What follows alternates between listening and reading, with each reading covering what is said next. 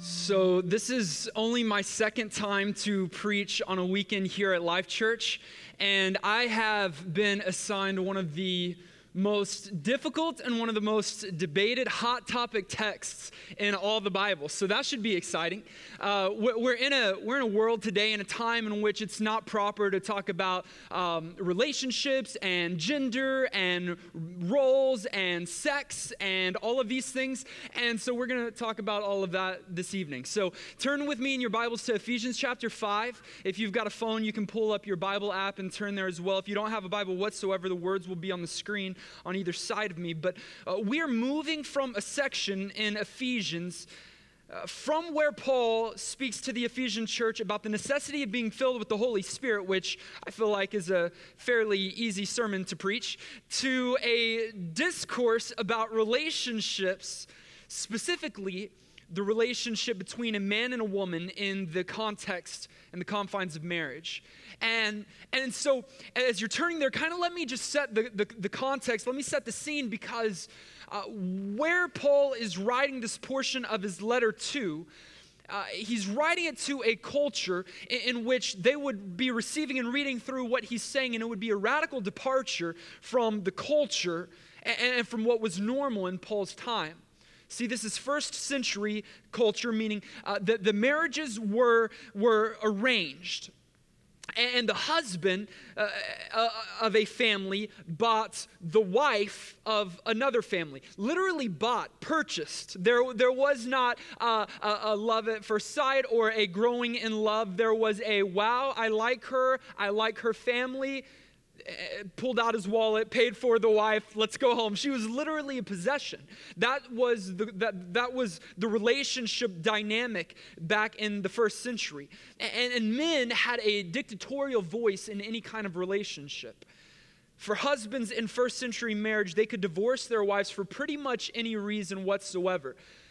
All they had to do was pay back the dowry money that they gave in the beginning. So if money wasn't an option, if they were just tired of their wife one week or didn't like what she cooked for dinner two nights in a row, then he could trade her off. And then for the rest of her life, she would struggle because her identity was torn from her, while her husband could go do something else, get a different wife, and then dispose of her a few weeks later.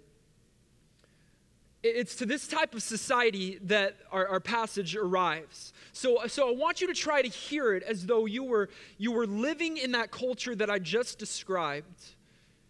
And then you're hearing Paul's words, starting in verse 21. Submit to one another out of reverence for Christ. Wives, what's the word? Okay, so no one wants to say that word? Huh? I just see men just looking straight forward, and women are already angry, so this is a good way to start this message. I'll say it for you. Wives, submit. Submit yourselves to your own husband as you do to the Lord.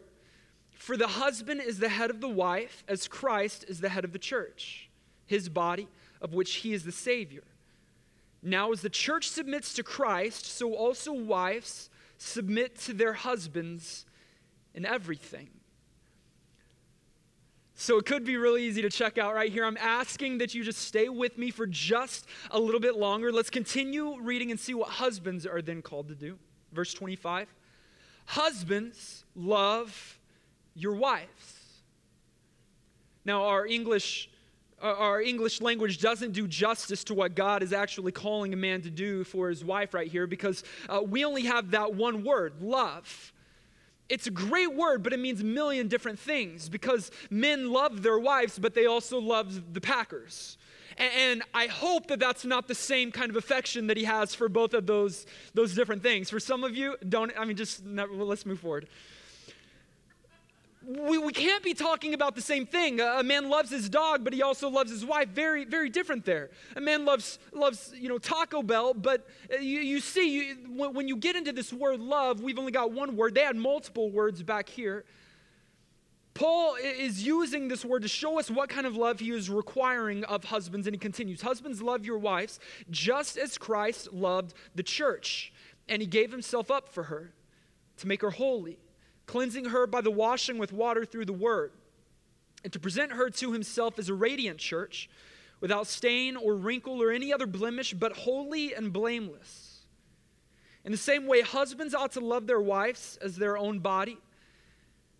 He who loves his wife loves himself. After all, no one ever hated their own body, but they feed and care for their body just as Christ does the church. For we are members of his body. Submit to one another out of reverence for Christ. So for wives during this time, hearing this would have been liberating, would have been a breath of fresh air to be able to hear these things, that she is valued, that she is treasured, that her husband should actually love her. Those are things that were new in this culture. I know it's hard to wrap your mind around. So for women of this time, that was encouraging, it was liberating. For men of this time, it was either humiliating or humbling. So if you're married in this room this evening, it should be very, very easy to understand and derive application from these passages that we just read. If you're not married, if you're single or divorced or engaged or somewhere in between, you cannot check out from this sermon. There is a lot to learn about the attitude and heart and motive that is applied to any kind of relationship. And more importantly, what we're going to get to, if you'll just hang with me, there is a greater message, a deeper message that is being taught here about love. So I want to do this. As Paul did, I want us to start by speaking to wives, by speaking to women, and then afterwards we'll speak to the men. I think that covers everybody. Thanks. So first, in regards to how a woman should, regardless of her marital status currently, this is what Scripture asks you to do in regards to the man that you are married to, will marry someday. Those are the two options there. All right. So the first one, the first characteristic, the first quality that a wife should display towards her husband is that of respect. It's respect. You'll find this in the final verse of this chapter. There is nothing more important to a man than respect. 9 times out of 10, when a man is angry or he's in a corner pouting or he's coming and retaliating, it's because he felt disrespected. A man who feels disrespected tends to react in ways that are ungodly. And please understand me, this is no excuse for the man's behavior. But there are ways, and there's something that you can do, ladies, to quickly win the heart of a man, and that is to show him and to give him and to grant him respect. And it does not mean that you have to agree with everything that he says or every decision that he is making. Nevertheless, you can respect him intellectually, emotionally, even physically. And that doesn't mean that, and that isn't just about sex. That's about other things too. Like, for example, When I first got married to Kara, she had frail, dainty hands. They're a lot stronger now, but my back was tense one day after work, and she was massaging my back, just a demonstration of her love for me. And she was massaging probably about 30 minutes. She wasn't complaining, wasn't whining, wasn't saying, "Can I please stop now?" She was doing that for my benefit. Afterwards, we looked at her hands, and she had rubbed her knuckles raw, and her arms were completely sore, and she was in pain. But she did that because she loved me. Not that she had to. I didn't coerce her. I didn't say, do this or else. She decided that she would do that because she wanted to demonstrate her respect towards me. That's physically. There are many different ways to demonstrate respect verbally. Ladies, you know that with your words, you can destroy your husband. Because there have been moments, I'm willing to guess, there have been instances, there have been situations where you have said something that you knew could crush him, and it did. But my hope is that you would understand that with those same words that can completely destroy a man, you can use different words to build up, to repair, to breathe life into, to encourage your husband. you, with your words and with your actions, can make him a far better man than he could ever be without your respect. The second thing that the Bible would ask you to do is to love your husband by submitting to his gentle, selfless leadership. There's a lot of pushback on this verse in particular. And I don't think that it is because it just says what it says. I don't think that's where the pushback is from a lot of ladies, from a lot of women. I don't think that really internally that a lot of women struggle even with the word submission. I think it's got a bad rap in our day, but I think the negative stereotype comes from many times where men have tried to quote this themselves, or they have used this quotation in a way to gain position or to win an argument, and that has never worked well. I've never seen it where a man is like, the Bible says you're supposed to submit to me, and then she says, yes, sir, and they move on happily ever after. That never happens. If it's happened in your household, you live in a different one than mine. I've never tried to quote that.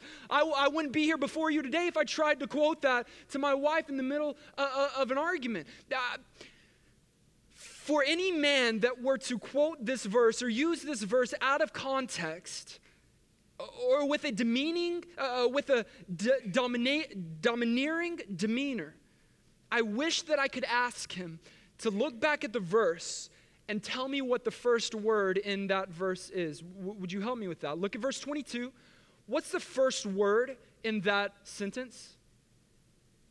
Good, I'm glad you've got your Bibles. The first word, would you put the scripture back on verse 22 or right around there? The first word in verse 22 that is coming up on the screen now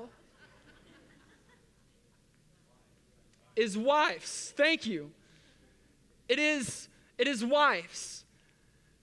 We'll get there eventually. The verse starts with the word wives. So, sir, Paul wasn't talking to you. There are other verses in the Bible that begin with the word husbands. There are other verses in the Bible that begin with the word men. You should probably focus on those that are written to you and let your wife focus on those that are written to her. And this is one that is written to her. Men, this verse is not for you.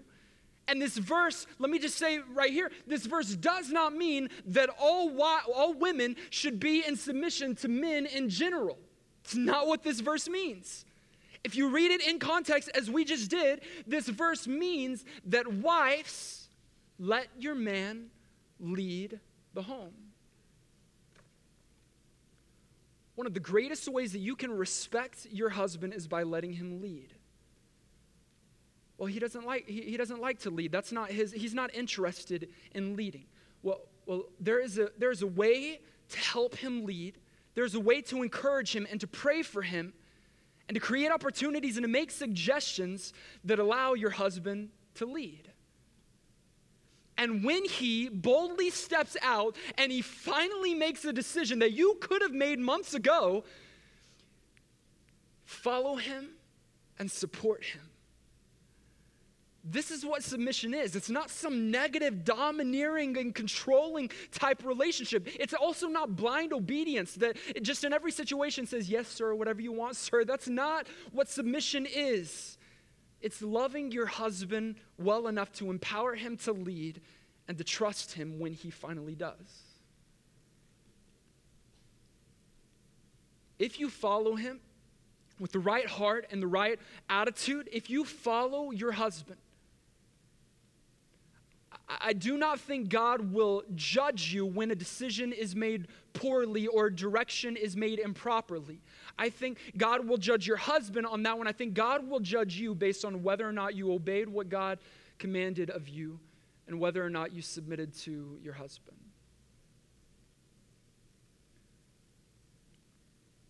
I know this isn't popular to talk about today, and there might be many of you that are offended right now.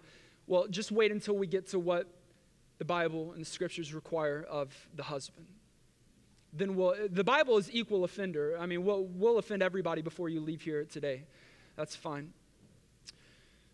The third and final thing that I want to address from our text in regards to how the wife is to respond to her husband is through this soul devotion. And I don't think any of us disagree with this one. That's why I brought it around to the end, sandwich. So we started with one we agree with, ended with one we agree with, stuck submission in the middle. And let me just point out, this entire passage is sandwiched by mutual submission. Read the very first verse in that section. It says, submit to one another. At the end, it says, submit to one another.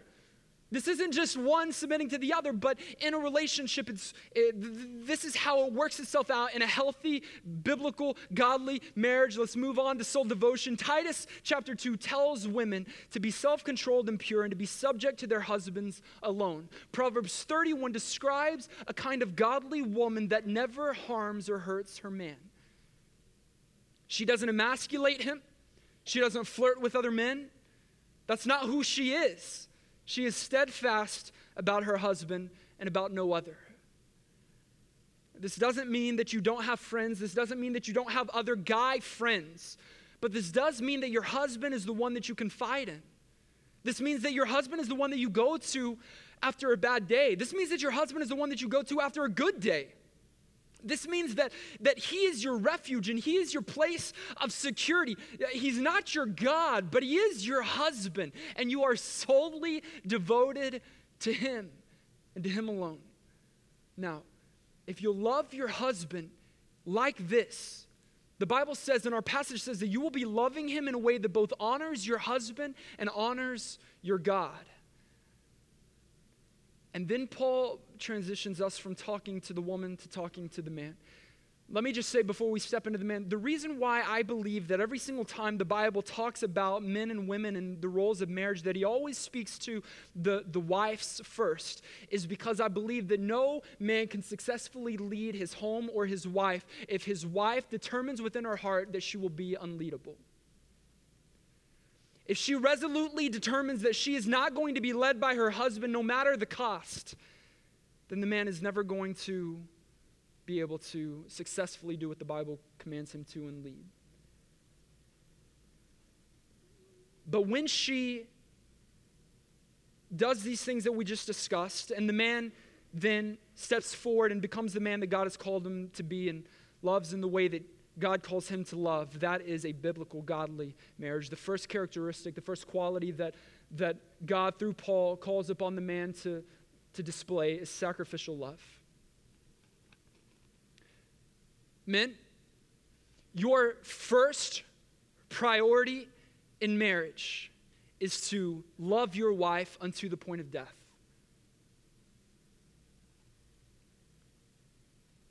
So if I recall, in the wife's situation, she was never called to lay down her life or die for the sake of her husband, but that is the very first thing that it is called upon a man to do.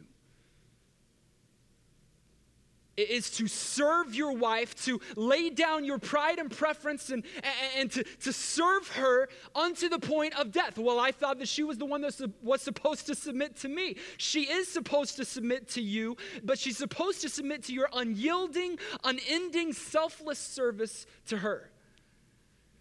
What this means is this: you don't love her in order to get a response back from her. You don't express your love to her so that she does the dishes. You don't express your love to her so that she'll watch the kids. You don't express your love to her so that you can get sex. You love her because Christ first loved you, period. That's the end. You love her because you were first loved. Furthermore, sacrificial love means that you take initiative. That's a key word that I would write down. Men, you should be taking notes. If you're sitting anywhere near your wife or anywhere near a girl you're trying to impress, it would be very impressive if you've got 3 pages front and back of notes today. You need to be the first one down to the altars on your knees. If you're single looking for a spouse, that's the way to get it. Initiative. That means that you apologize first.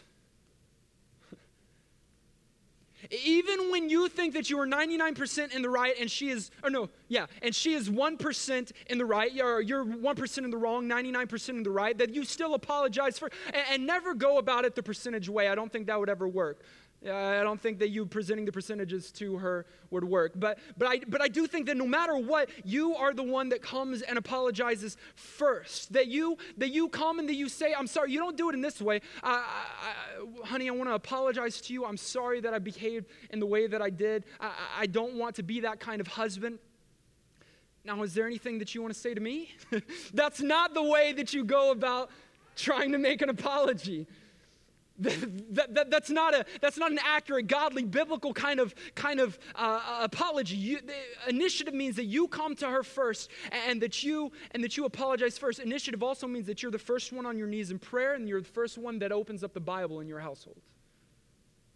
Unfortunately, in our culture today, it is the other way around. The woman is the one that is leading spiritually, if being able to lead at all, because the husband, for whatever reason, a multitude of reasons,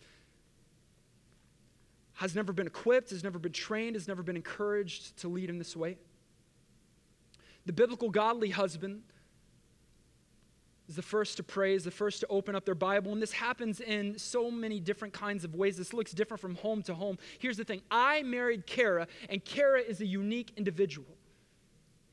You married your wife, and she is a unique individual. I know some guys who they end their night by saying to their wife, let's get the Bible, let's go, we're going to be in 1 Corinthians 13 tonight. Kara does not want me to do that. It would go really poorly if I said, babe, grab your Bible. I'm not planning on going long tonight, but I do have 3 points that I need to get through. That's not going to go over well in our home. It happens in a different way. But as husbands, we are to lay down our preference and our pride and our priority in order to love our wives in the way that God intends. That is sacrificial love, but that's not the only thing that men are required to do. They are also called to gentle care. In verse 26, it tells the husband to make his wife holy by washing her with water through the word. That's a unique series of words there, a unique sentence. To wash her with water through the word. Now, this is not a fire hose and this is not a spray bottle. This is not trying to attack her with Scripture to try to get her to behave. This is gentle care. When everything is going well, gentle care. When everything is on fire, gentle care. The godly man is gentle with his wife regardless of situation, and he protects her. He guards her heart. 1 Corinthians 11:3 says that the husband is head of his wife. That does not mean that he is this kind of macho man, overbearing, in control, kind of domineering type of character, but he is some gentle and humble man who covers her. All this means is that he is the husband that has the role of provider and protector. He's the role of guardian and comforter for his wife. A woman should always feel secure under the gentle care of her husband. Never should she feel scared. Never should she feel alone. Never should she feel like she is in danger because she has a husband who cares for her. And the third and final thing that our passage speaks to the heart of a man is that he is a passionate pursuer of his wife. Men, have you read the Bible? In fact, have you read a book in the Bible called the Song of Solomon? If not, find it right now, put a bookmark there, and check it out tonight. Because it's got some outdated pickup lines for sure, but the message is clear. The message is clear. Husbands should romance their wives. And don't give me, well, that's not the way that I'm wired. I don't think that way. Listen, God gave you Google. Use it. Seriously, all you have to do is pull up Google, type in how to be romantic, and you get a million hits. Just spend an afternoon going through those links and get some ideas that you never thought of before. It's as simple as that. Listen, it's your job to be as the man of the home to passionately pursue your wife. If you don't fulfill that role, someone else will try to. This isn't difficult, and this doesn't have to be costly. One of the One of the things that Kara enjoys most in regards to a date night is if we are simply getting in our pajamas, brewing coffee, and then watching a movie. That doesn't cost much of anything. And so if I take initiative and if I'm the one that says, hey, listen, the coffee's brewing, I've got our pajamas laid out, I've got an old black and white movie that we're going to watch. I don't care about black and white movies, but my wife loves black and white old movies. If they don't have words, she's good with that. If it's in a different language, she's good with that. And if I'm willing to watch that with her and stay awake through the duration of the movie, then that does something for my wife. It doesn't have to be costly. It doesn't even have to be something that you do. It doesn't have to be an event. It can be a spoken word. When's the last time that you've told your wife that she's beautiful? Women need to hear that. Women like to hear that.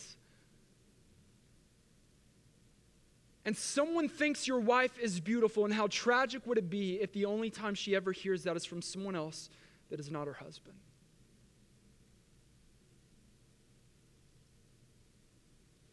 It is both your responsibility and should be your delight to date your wife. The pursuit doesn't end when there is a ring on her finger and she has said yes. That is when the pursuit begins. And it is all because of these things, the respect and the submission and the devotion a woman feels towards a man, and the love, care, and pursuit that overtakes a man for his woman. It is, in verse 31, for this reason a man leaves his father and mother to be united with his wife, and the two will become one flesh. That's a reference all the way back to the book of Genesis. This is a profound mystery, but I am talking about Christ and the church. So this is the deeper message that we're going for here. This passage is not first and foremost about marriage. This passage is first and foremost about love. 6 times in this short section of verses, the word love is used. That is what this section is about. It is not just about marriage. It's used as an analogy. It's used as a metaphor. Paul wanted to paint a picture. Have you ever been to a wedding before?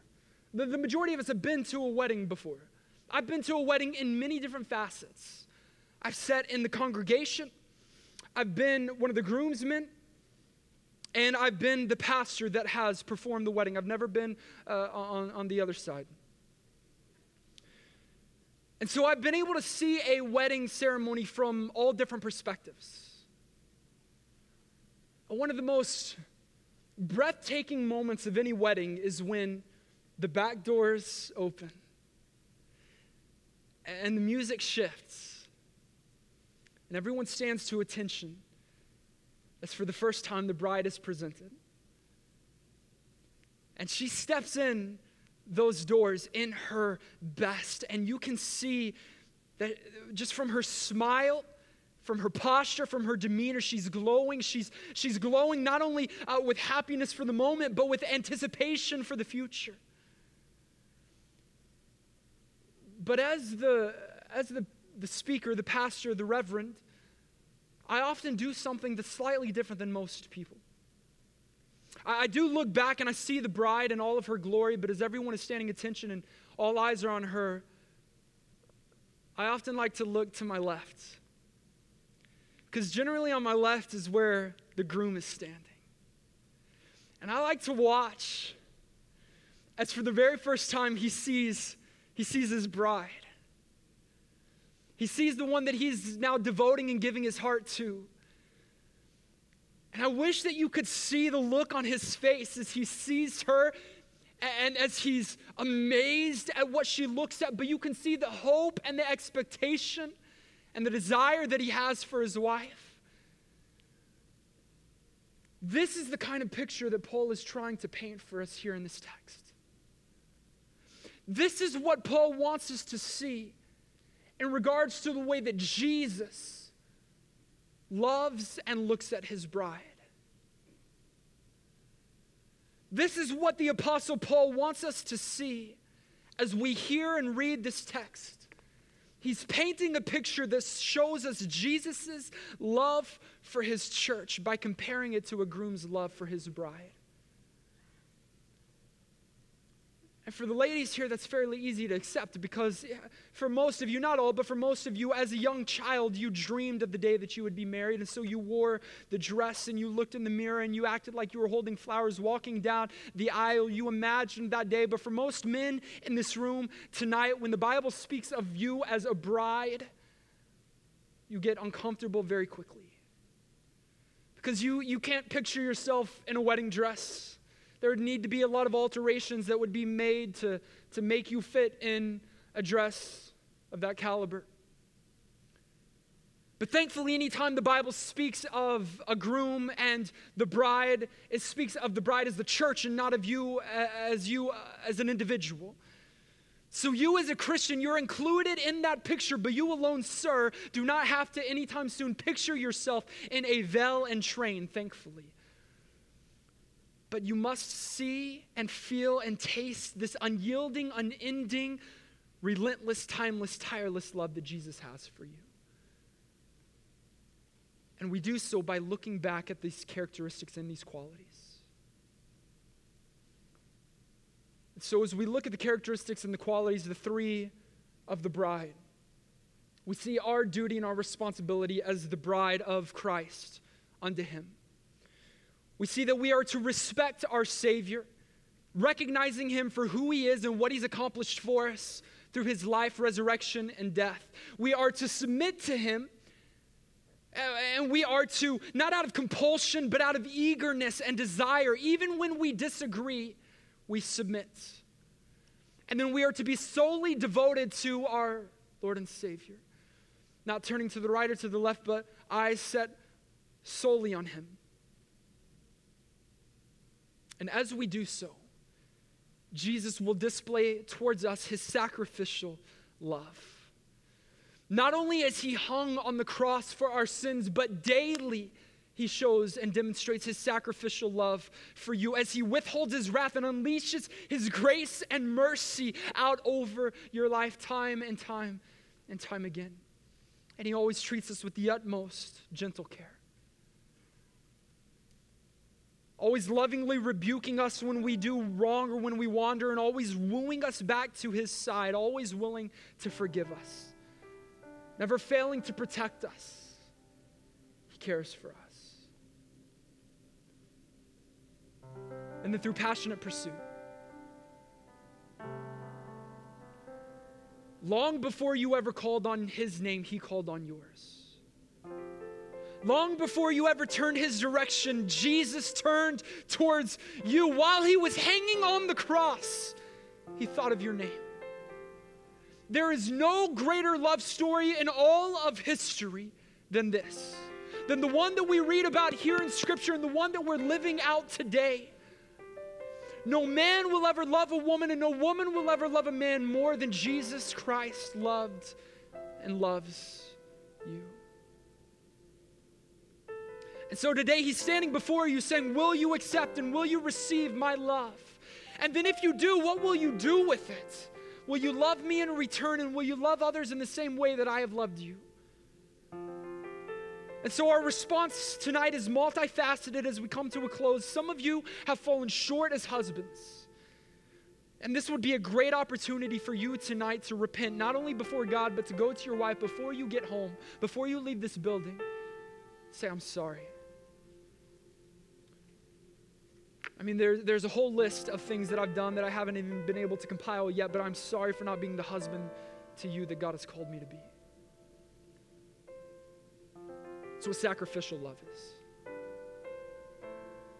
Wives, you may need to acknowledge that instead of encouraging him with your words, you have been wounding your spouse.